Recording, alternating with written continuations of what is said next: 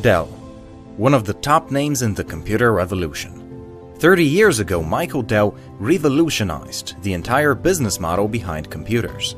And to this day, his company remains one of the biggest computer makers in the world.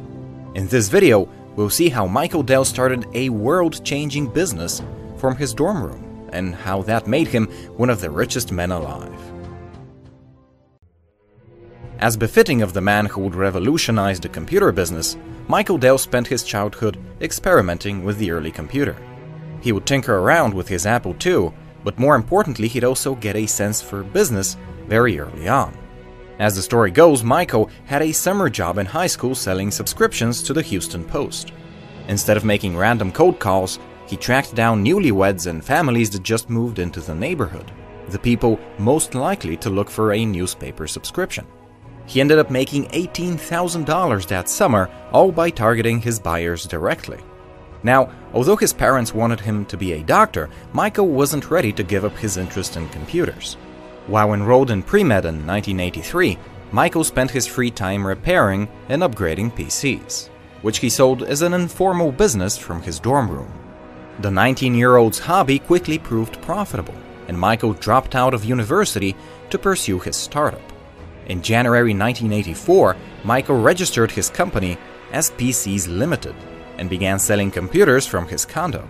A young entrepreneur, Michael was faced with a question How do I compete with established competitors who not only have name recognition, but also a network of retailers to push product? At the time, customers went to retailers to purchase their personal computers. The staff at a Best Buy or a Radio Shack would help shoppers find the right computer, and in return for their services, these middlemen would raise prices by 10, 20, or even 30%. So Michael figured, why not cut the middleman out completely and sell directly to consumers? Although it would be harder to attract buyers initially, PCs Limited would be selling at a discount compared to its established competitors. Michael went all in on his approach, which became known as the direct model of selling. He advertised directly to knowledgeable consumers in computer magazines. This experienced consumer base could pick options to have their PCs custom assembled, a service that could not be provided by mass production giants like IBM. And so, with the use of Chinese component suppliers and assembly plants, Michael Dell's PCs Limited began manufacturing and selling personal computers. In the first year of operation, PCs Limited sold more than $6 million worth of computers, which proved the potential of his new business model. Michael's company rode the computer boom through the late 80s, growing rapidly as word spread of its direct selling and lower prices. In 1987, the 22 year old CEO changed the company's name from PCs Limited to Dell Computer, and just a year later, its sales hit $160 million. Michael's vision extended beyond just direct consumer sales, of course, and now he finally had the resources to expand his clientele. One of the most frequent criticisms Michael had to face was that his model could not be applied to businesses and big clients, who were exactly the sort of customers any growing company would want. Michael, however, was ready to prove the critics wrong. He attracted corporate clients by not only assembling built to order PCs, but by also preloading them with all the software they would need.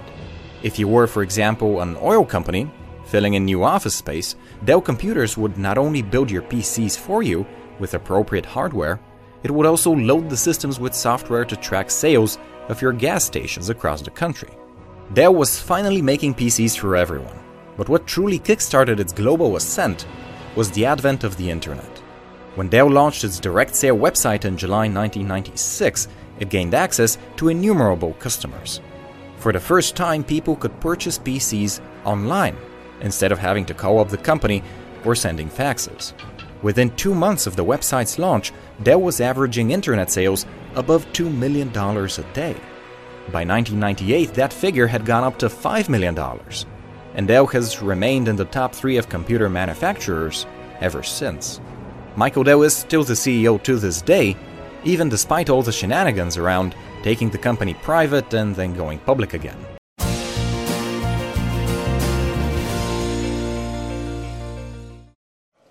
So I indicated earlier we're very pleased and honored today to have Michael Dell as our special guest. Uh, Michael is a legend in the business world, but let me just give a little background. Uh, Michael is now, of course, the founder and chairman and CEO of Dell Inc., which is one of the largest uh, IT service providers in the, uh, and, and, companies in the world. And it's a company that he started when he was 19 years old. He was a college undergraduate at University of Texas and began assembling computers in his dorm room, built, uh, started the company at 19. Um, the company went public when he was 23, and he became at 27 the uh, youngest CEO of any Fortune 500 company. And the company became well known for its uh, uh, personal computers business, among other things. And then um, he ran the company until 2004 and then stepped back as CEO to turn it over to somebody else. And then 2007 came back as the CEO. And in 2013 decided to take the publicly traded company private uh, in one of the largest uh, buyouts of the uh, of the era. Since the Great Recession, it was the largest buyout, about a $24 uh, buyout. And the company has done quite well since it's a privately owned company. Uh, Michael is very involved as well in philanthropy, and he and his wife have a foundation that's given away more than a billion dollars. They're very involved in urban uh, education, urban poverty, medical research, and uh, children's health, among other causes. Michael is also very involved in um, the computer and technology industry. He's here in town in part for uh, CEO, Technology CEO Council, among other things that he's doing in town. And uh, I would say that uh, um, in the computer world and the uh, IT world, he is uh, obviously one of the uh, legends. Um, he is one of the few people who started a company, let's say 20 some years ago in this industry, who is still the CEO of a company in the industry. So, Michael, um, if I could just start off by asking you you took your company private in 2013. Um, and do you miss dealing with analysts and publicly quoted? Is that a problem? Uh, you don't have to do that. No, anymore? I don't miss that at all. In fact, for entertainment, I listen in sometimes to my competitors' conference okay. calls, and uh, you know, it's really fun. So uh, when you're when you're publicly traded, you have to deal with quarterly earnings statements and analysts and so forth. So now that you're private, um, what do you focus on instead of quarterly numbers? And uh, how is your company run differently now that you're a privately owned company? We focus on, on our customers. and We focus on the, the medium and long term, and getting away from this 90 day shot clock has given us the freedom and the flexibility to invest in our business without, uh, let's say, fear of the short term targets. And, you know, I think it's energized our team. Uh, you know, we had a very good year last year, and uh, you know, it's really changed uh, the, the, the focus to be more long term. So, at the time you were considering doing this, um, I remember you and I were in Davos at the time, and um, I was doing it. I did a little TV interview, and somebody asked me what I thought about your transaction that was pending, and I said, well, most buyouts of that size don't really work, so I wouldn't be that optimistic. I wouldn't look at investing in it. Um, I didn't realize that we were going to have lunch later that day, and I then apologized to you. But um, there were other buyout firms that actually looked at it as well. You did it with, with Silver Lake, which is an excellent firm specialized in technology. Um, have you called up all the buyout firms that didn't want to do the deal and tell them that they made a mistake? Have you done that yet? No, I wouldn't do that. Right, um, okay. uh, you know, I think, look, um, our business, uh, you know, uh, has some volatility. It's got some uncertainty. That's why, you know, the the the uh, technology industry is is so dynamic. It's changing all the time, and you know we've been actively changing our business. And look, when you're doing that in a uh, in a, in, in a short-term focused financial market, it can be pretty difficult.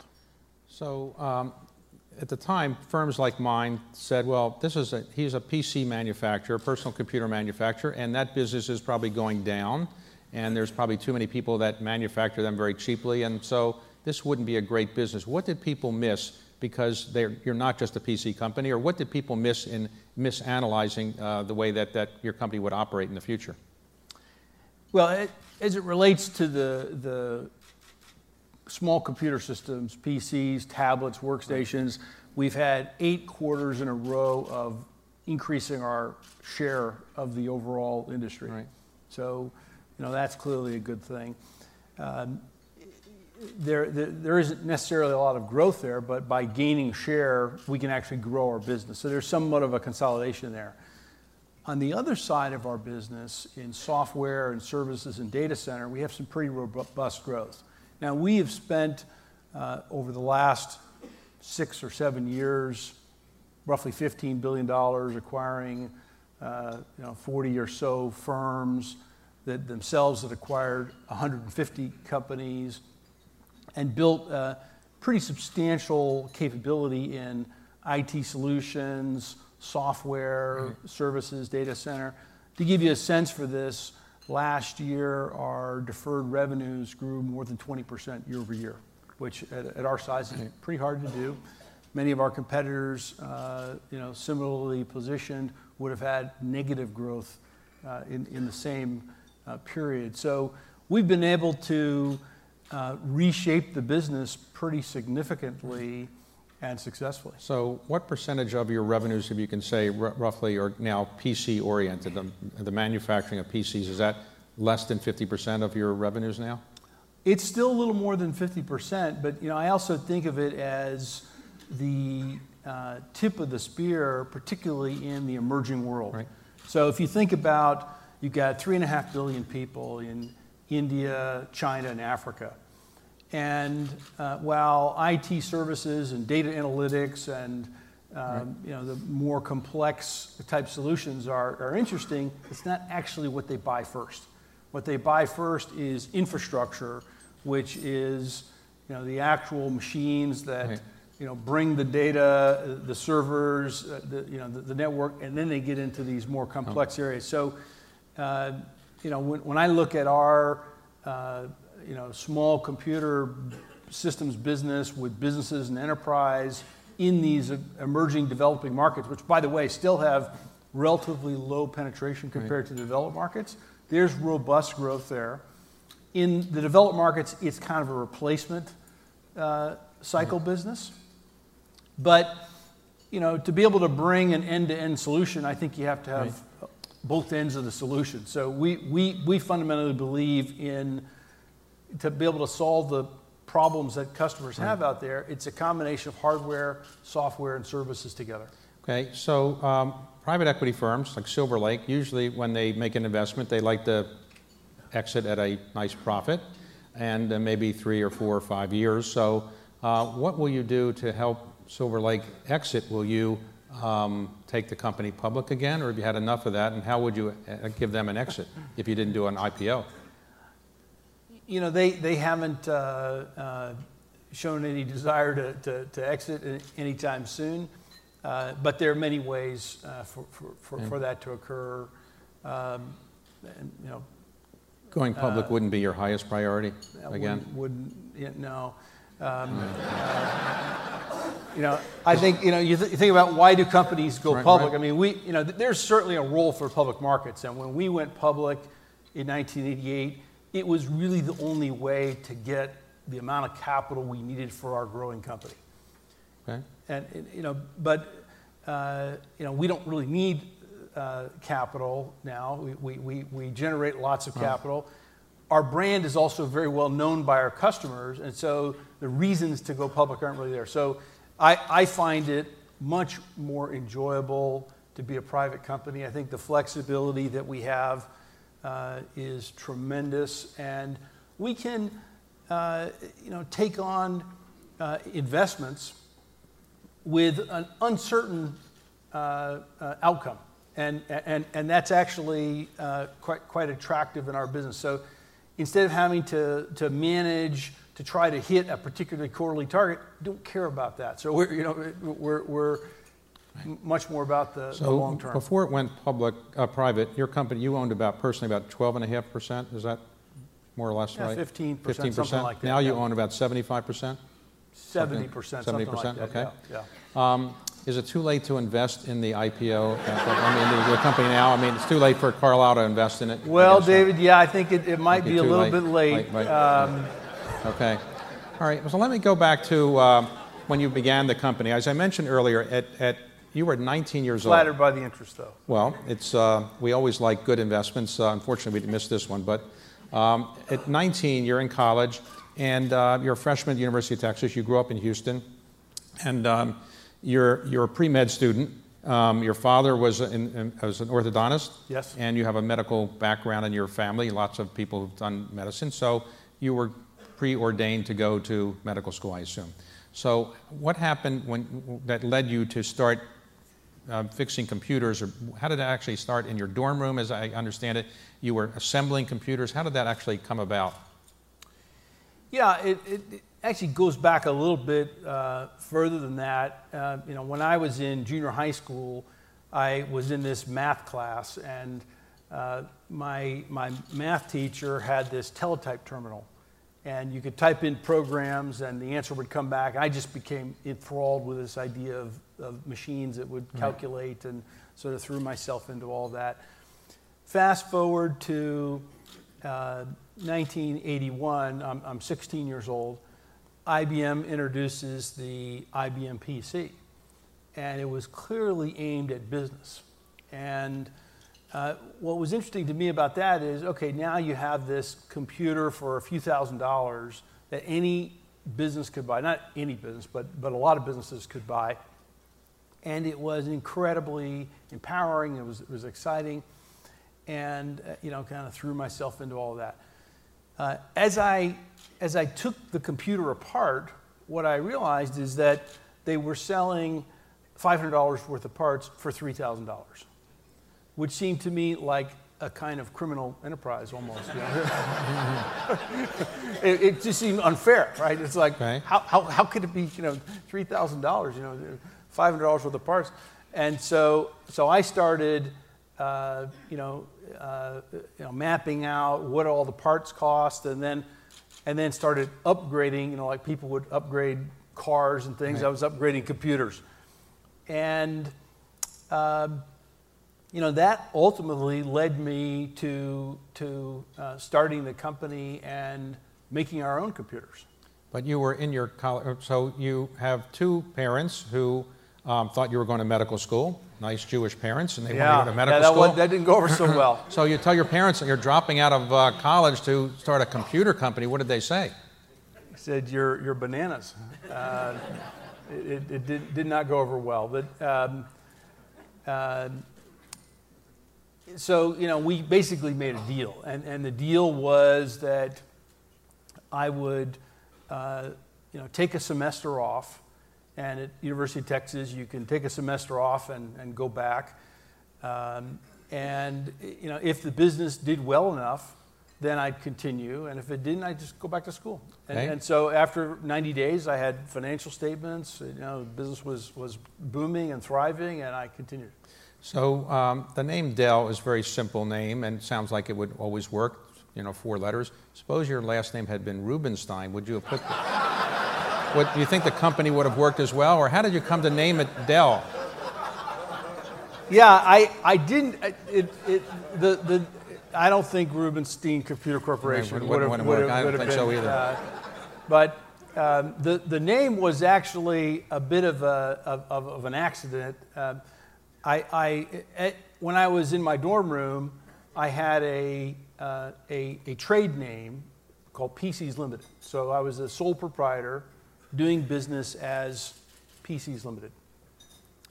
And I had this customer who was a lawyer, and he, you know, was kind of saying, "Hey, your business is thriving, it's growing. Maybe you should incorporate." I said, "Why do I want to do that?" You know, and he kind of explains to me the benefits of being a corporation. And I said, "Well, so what's involved here?" He says, "Well, uh, how about you know you install another hard disk drive for me, and I'll do your incorporation." I said, "Okay, that's the deal."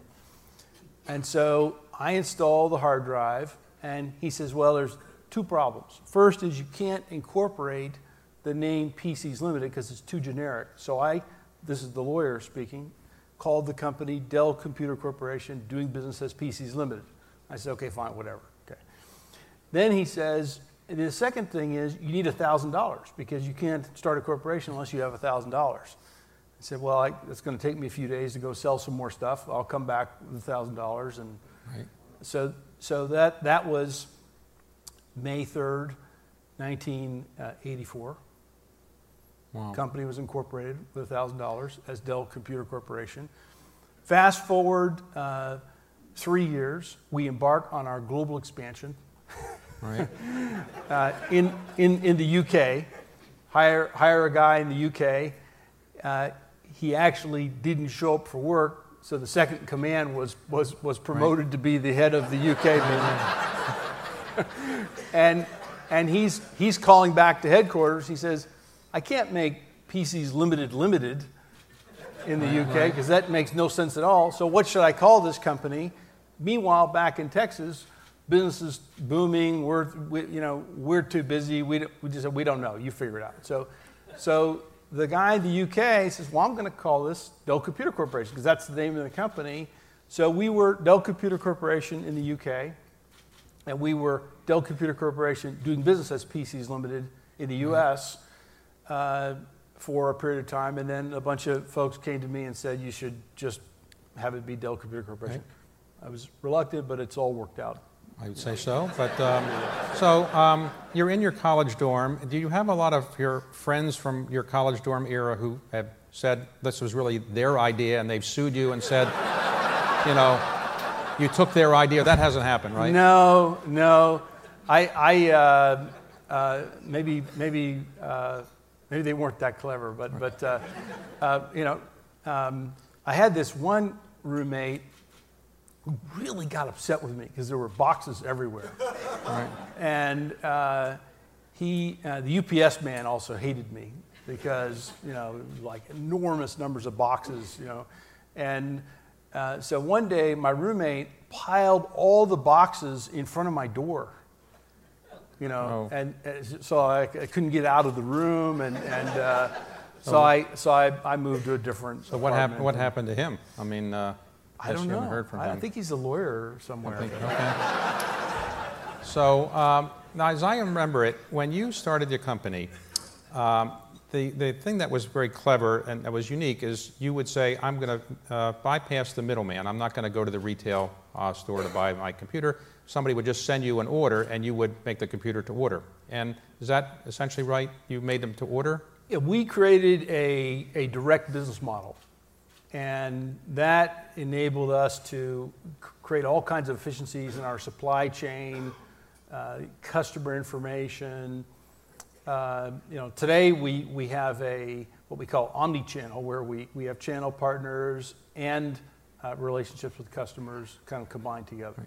Okay, so today, um, as I mentioned earlier, in 2004, at your relatively young age, I guess you were in, I don't know, 40 or so, or something like that, 39? 39 39, you're 50, you just turned 50 years old. Um, so at in 30, the 50 club. Yep. 50, okay, got 50 to go. Um, now at 39, um, you say, I, you know, I'm tired of being CEO. I'll step upstairs, and you did that for a couple of years. Was that very difficult to kind of step back as the CEO and have somebody else running it? I guess so, because you came back in three years. But uh, what did you miss uh, as the CEO, or why did you come back as the CEO a couple years later? Well, I was actively involved in, in the company. Uh, you know, I think the, the industry rate of change started to accelerate, and the board asked me to, to come back as, as CEO. And, uh, you know, I think we needed to make some relatively swift changes in our, in our strategy. And I was happy to do that, and that's what we did. Okay, so you came back. Let's talk about the industry today. Uh, what do you see the biggest challenges for the American technology industry? Um, the industry that's not only in uh, Silicon Valley, obviously in Texas and other parts of the United States, where, where people are building companies that are technology leaders. Uh, do you see foreign challenges uh, that are great? And what do you think, for example, in your company, the biggest challenge you face? I think if you, if you step back, what's interesting about our industry and the way our customers are using the technology is there was this enormous wave of let's make existing businesses more efficient and more productive using technology. And all of us have been doing that for a long, long time. That's been going on. Now you're seeing this, uh, you know, how do you reinvent things or invent them completely new, given all this new technology right. that's out there? And you know, in the technology sector, we kind of live and breathe this all, all the time, but now I think it's showing up in sort of all industries.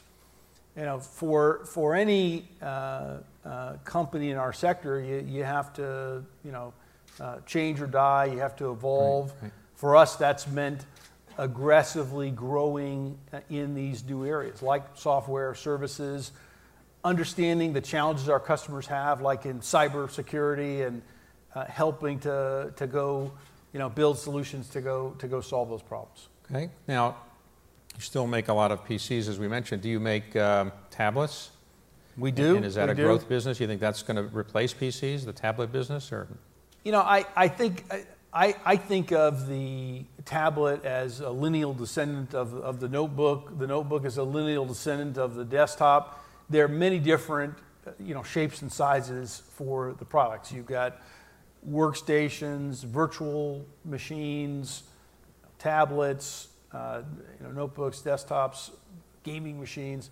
We, we make them all, let, you know, let, let customers decide. But I think, I think uh, with the enormous growth in mobile devices, particularly smartphones, there was, I think, uh, maybe a bit of a swing to believe at some point that all those devices would replace right. the PC. I think the reality is it's more of a multi device world. And, and actually, it's not just the PC and the smartphone and the tablet, it's now all these embedded computers, the wearables, the Internet of Things. So you're kind of going from this world mm-hmm. of, let's say, a billion connected devices to 100 billion connected devices. As the cost of semiconductors comes down, you have this instrumentation and uh, kind of making everything smart and intelligent. That creates all this data, has to be turned into insights and knowledge. And that's really the big opportunity that uh, all organizations have out there is how do you use this data to make what you're doing you know, more, more productive or reinvent it some so I'm talking about big data. Uh, you, you, because you have so many customers, you know what they're interested in, among other things. So do you take the data and use it for some other purpose that you can uh, make another business out of all the data that you, you have? Sure, we use it you know, to, to improve the efficiency of our own sales and marketing and, and services. And you know, increasingly uh, with, with data scientists that work for us, help our customers be more productive, efficient, okay. uh, with better outcomes in whatever it is they're doing, whether it's healthcare, education, banking, finance, manufacturing, et cetera. Now, you don't make or manufacture smartphones, is that correct? We do not. And no. the reason is? A lot of ways to make money uh, in IT other than smartphones. So, you know, the, level set this IT industry is about a $3 trillion industry, and of that, roughly 2.75 trillion is commercial business enterprise, public sector, and 250 billion is consumer. We're much more focused on the 2.75 trillion and so, uh, you know, f- from a from a device standpoint, uh, you know, what does it mean? PCs, tablets, embedded, you know, workstations. Uh, then we get into the data center, uh, all the infrastructure, the cloud computing, the software-defined network storage, uh, you know, you know, uh, compute. Then, then we focus on the, the systems management, the security, the big data, uh, and then ultimately, uh, one of the most exciting areas is services because uh, we, you know, we find more and more customers want us to help them right. Uh, implement all these systems, run them for them, and uh, help them uh, you know, make use of all the tools. And, and, we, we think the combination of all these things together are, are really So important. you bought, one of your acquisitions was Perot Systems. I think that might have been your biggest. Um, did you deal with Ross Perot in negotiating that, or how did that come about? Um, I didn't personally deal with him in the negotiation, um, uh, but he still comes to work every day at our office. Really? Yeah. Okay. All right. So, uh, um, do you tell him what to do, or not really? No, I don't think anybody tells uh, Ross what to do. uh, or Mr. So- Perot. So, um, what about uh, Apple has said they're going to come out with a wearable, a watch. Um, are you going to make a watch? No, so you know, I think the, the here's a way to think about the smartphone. For every 50 smartphones that get put into the world, a new server pops up. And the reason a server pops up is because when you get a smartphone, it actually doesn't have anything on it. And you put stuff on it that comes over the network. Where does it come from? Usually not another smartphone, it comes from a server. And so this massive buildup, you know, so uh, you, you think about the, the, the companies that are uh, providing the, the services that, you know, uh, uh, users are using on their mobile phones. We're providing the infrastructure and the equipment to be able to, to power those. As a young man, when you were running the company, you presumably met with Steve Jobs, you presumably met with Bill Gates. So, how did you compare the two of them? Were they different in personalities? And were you uh, competing with them? Were you a customer of theirs? Were they a customer of yours? Pretty different, you know, some, some form of collaboration, uh, you know, uh, and or competition with, with, with either of them. Okay. And today, um, you were in Washington recently for a meeting with uh, government leaders Yeah. on part of the Technology CEO Council. So you met with President Obama. And uh, what would you say uh, the technology CEOs said to President Obama about technology? Uh, were you concerned about something? What did he say to you? Did he ask you for any free computers or anything? No? No? Any advice? Didn't ask me for any free computers, but I did wonder how come there's, there's no computer in the Oval Office, but that, that maybe, maybe one day there will Uh, be. it's probably hidden or it's probably overhead. you Yeah, so know. something But, uh, like that. But, um, you know, we, we focused on a, on a couple of, of issues. I think, you know, Trade Promotion Authority, you know, uh, we are, are exporters and, you know, uh, U.S. technology industry has done very well. And to do that, uh, to, to continue to do that, we think Trade Right. Promotion Authority is very important. Uh, we talked about immigration and certainly uh, the focus on the STEM skills that we Right. need in our business is a big one. Uh, we talked about uh, taxes and you know how do you keep uh, the sector that we're in competitive. You know, uh, all of our foreign competitors don't uh, you know uh, um, deal with this repatriation problem. And then cyber uh, security, uh, there are a number of uh, bills that are being worked on that'll help help us address th- this challenge. The cyber challenge is, is, a, is a big one. We, we see, uh, on behalf of our customers, about 120 billion uh, events per day. And uh, you know, have really built a threat uh, uh, uh, intelligence to be able to understand what's going on. You have state-sponsored groups, you have criminals, you have activists, you have uh, espionage, um, you know, and uh, you have terrorists, you know, that, that are all, you know, using uh, the, the cyber domain as a, as a big attack vector. So you met with members of Congress. Were you impressed with any of the members of Congress that you met with? Or Oh, very impressed, much, yes. yes. Do they do they seem to know technology very well, or they you're just kind of uh, you know teaching them a little bit about technology, or are they more knowledgeable than I might have suspected? You know, I think I think they're they're they're more and more knowledgeable. We met with some of the incoming freshmen, and uh, you know, uh, actually some of them came from our industry and and uh, ha- had a pretty refreshing insights into our sector. I think. Um, you know, we're pretty proactive about coming and explaining what challenges we see and communicating what uh, the, the, you know the, the, the opportunities are. But look, it's a it's a it's it's a frustrating environment. I, you know, there, there isn't anybody who, who would tell you something other than that. So you know, people always want to know what the next big thing is. So you know, in technology, if I wanted to make an investment in the next big thing, what area would I put my money in? What would you say would be a good good investment? I think there, there are pr- probably many next big things. I mean, the, this idea of the data economy, call it big data, machine to machine communication, machine learning. Uh, we think that is an enormous opportunity for not only our, our customers and, and organizations, but for the Right. IT industry. You know, to our calculations, roughly a trillion dollar opportunity for the IT industry in uh, you know, turning this data into real insights. And the, the availability, the cost to acquire the data just keeps going down dramatically. Now, you started your company, as I mentioned earlier, by bypassing the middleman, in effect, or the retailer. You went directly to the customer. And, um, but Apple, for example, they have a lot of stores now in the United States. They're, they have retail stores, and I think Microsoft does as well. You have no stores in the United States. Are you considering having stores in the United States?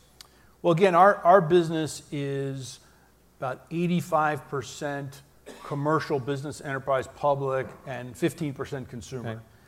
Uh, we do have uh, stores that actually are operated by partners in the emerging markets. So, for example, China, which is our largest country to, to sell our products into outside the United States, we have 5,800 Dell exclusive stores.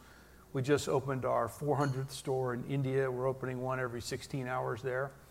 And you know, business is, is booming uh, in, the, in the emerging Right. world. As a percentage of revenues, though, uh, you, you get half, more than half your revenues from the United States still? It's, a, it's about 50 50. Okay. And um, today, um, as you look at you know, your life, uh, you have the opportunity to give away a fair amount of money. I've mentioned you're very involved in philanthropy. To atone for your sins of not having gone to medical school, you, you have uh, Still working on that, yeah. you have created you're creating a new medical school at the University of Texas. Um, why are you doing that? Doesn't Texas have enough medical schools, or why did you decide to do that? You know, interestingly enough, the, the uh, University of Texas system, with its main campus in Austin, did not have a medical school, which many uh, regarded as, as, a, as a real oversight and opportunity. And so we've been working for quite some time to, to bring this together. So now we have a, a, a new medical school, a new teaching hospital that, you know, over the course of 2016, 2017 will really get going. Right. So at your age, Bill Gates stepped back as CEO from his company, though he was still involved as chairman and so forth. Um, do you have any plans to step back as the CEO, or you're still happy to be the CEO for quite some time into the future? Very happy to keep doing what I'm doing. It's a, it's a lot of fun. I'm very energized by, by uh, the whole privatization. I think that's uh, made, made life uh, much more enjoyable. So you, you and your wife have a foundation, as I mentioned, has given away a great deal of money. Um, when you and your wife just are thinking about things, um, if you disagree on where the money should go, how do you decide that? Um, if- You know, if we disagree, we just don't do it. Uh, you know, and, and, and uh, um, you know, fortunately, we, we have, we have uh, a lot of the same values and beliefs, and, and that's been, you know, uh, uh, certainly uh, some great ingredients for a fantastic marriage. And, you know, You've been married 25 20 years? 25 years. You have four children? four kids, and um, you know the the foundation is, is something we, we do together, and and uh, it's it's uh, it's you know, a lot of fun, very rewarding. She spends more time on it than I do. I, I'm you know spending my time basically on Dell. Well, so explain this to people here. Everybody would say, all right, this man has a perfect life. He's built a great company, he's got a great marriage, four kids, got a lot of money to give away. What's not perfect in your life to make us feel better? Let's just make us, make us feel that, that there's something not perfect that we can say, okay, he's not a perfect life. Is there anything that you can say that's frustrating or You know, well, look, I, I feel very fortunate and, and, and grateful to be born in this country and the opportunities that, that, uh, that, that I've had. I don't really have a lot of complaints. So, so I, you know, the, the, you know, th- there's nothing you should really feel sorry for, for me about. Okay, I- so, all right, all right. Well, like, uh, for example, do you play golf or do you have a, a high handicap? Would that make us feel better? I'm undefeated at golf. Undefeated. Wow. So I've never, never played. Oh, you don't play so golf. Okay, okay, okay. All right, okay. All right. So for outside activities, what do you do to? You're obviously in pretty good shape. Do you exercise a lot? I mean, what do you do Yeah, I like to stay out, tensions? stay outside. Um, you know, move, move around, whether it's whether it's uh, hiking, walking, a little running, cycling. And if people want to get a hold of you, they can email you, or what's the? How do you stay in touch with your office? Just regular telephone communication, or emails, or what is your? Well, we we go to the office, you know, Right, and, and right. so you know that that's uh, that's one way, and certainly we you know it's all the normal ways, right? So Right. you know, email. Phone. you think it'd be as easy today for Michael Dell to start a company uh, today, or be easier than, than it was then? Uh, you know, if you were to start today, let's say you're 19 all over again today, and what would your, your advice be for young entrepreneurs, somebody that wants to start a company today? What should they do? Should they drop out of college? Should they get their degree? Um, if your children came to you and said, we're going to drop out of college and start a company, what would you say? Well, um, I, I'd want to hear what their idea is, you know. So um, I don't think dropping out of college is, is for everyone. Um, you know, it, it, it worked for me, didn't work for Charles Manson, you know. So I think Right, right, right. Right, you're, you're probably right.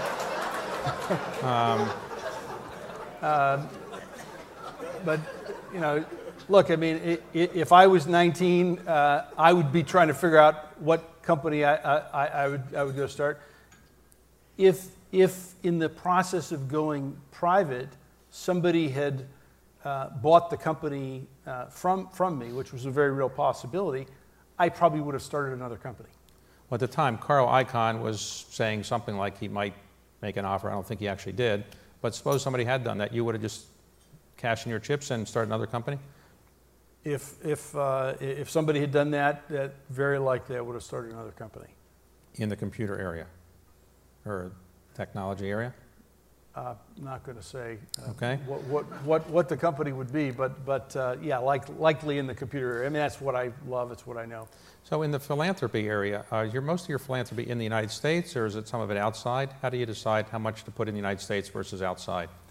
Started in the United States, it's been uh, expanding around the world. We've been very active in India and also in uh, South Africa. Um, and you know, we, we continue to, to expand uh, what we do. Um, again, the, the, the focus on children in urban poverty. Uh, we've done a lot in the education sector using insights that you know, uh, we, we've gained from, from, from the Dell experience in terms of how do you use data and knowledge to inform progress. So, for example, in education, there is a standard uh, that's been adopted by over half the, the states uh, here in the US called EdFi, which essentially is a way of normalizing uh, all, the, uh, uh, all, all the information that a district may have about a student's performance and outcomes. And the challenge here is, you know, uh, kid goes from the third grade to the fourth grade. What does the fourth grade teacher know about the, the student from the third grade? And the answer is it depends. Um, you know, did the teachers talk? You know, were, were records kept? That information can be incredibly helpful.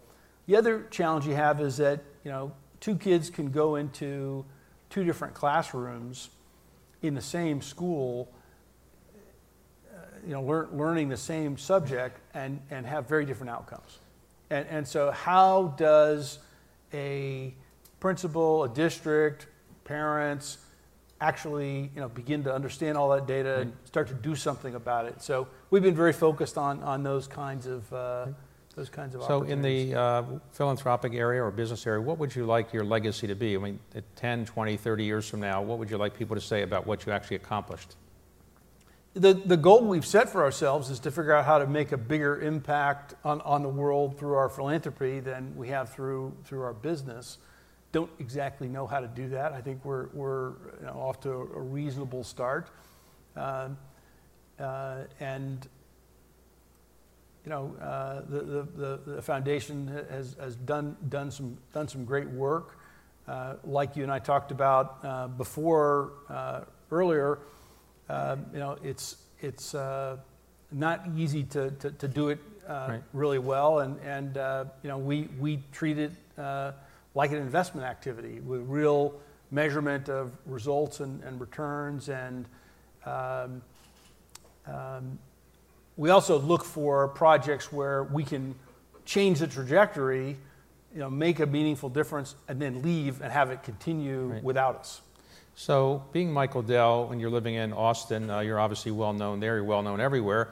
But can you go into a 7 Eleven and not have people say, I have a good idea for a computer, or, or here's a new technology idea, or people just leave you alone when you're walking around shopping if you ever shop? You don't shop that much, probably. I, I, I like to shop online. You know, I find that's uh, a lot easier. But if you ever walk into an Apple store, for example, and, and, and you wouldn't do that, right? You wouldn't go into an Apple store and they would know who you are right away, I guess, right? Uh, haven't had that experience. really. Um, but, you know, people generally, uh, you know, leave you alone. I, I, I, don't, I don't find it's a big problem, which is good. You know. And have you had role models in the business world that you would say that you have aspired to be like them, or people that you really admire in the business world or technology world? Yeah, I think I think you can you can learn from just about anybody, you know, uh, you know, positive or negative, and certainly, you know, in the tech sector, we've had some some great folks, you know, b- b- before us who have, you know, paved the way and and, and Right. led led through all sorts of various challenges. I've been fortunate to to have known and worked worked with uh, just about all of them. So, as we t- talking about at breakfast, uh, you seem like a very even-keeled person. You don't seem to raise your voice very much. You don't seem to get upset. You don't, as I understand it, throw things. So, when people are, when you're mad, how do you tell people, you know, that they're not doing a good job? What are your, what is your way of actually showing anger to somebody if they're not doing a good job?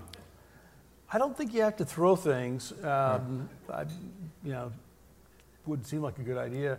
Um, I, I'm, I'm direct, you know, in, in, in my communications w- w- with our teams. Uh, spend a lot of time on making sure uh, that, you know, certainly for the for the executive team that, that I work a lot with, that uh, you know we're all uh, aligned on what it is we're, we're trying to accomplish. Everybody knows, you know, how they're doing relative to the objectives that we have, and uh, there's there's no no confusion, you know, about uh, about, about where we are. So- I, I, I think I think having a constant kind of realistic assessment of where you are and what is working well, what's not working so well, what needs to change, uh, i- is super important. So, if, when you met with the president the other day, he said, I'd like you to come into the government, serve as a senior cabinet officer, be an advisor to me full time. Would you ever consider going to government or No, ever consider, thank you. No? ever consider running for office? No, thank you. No?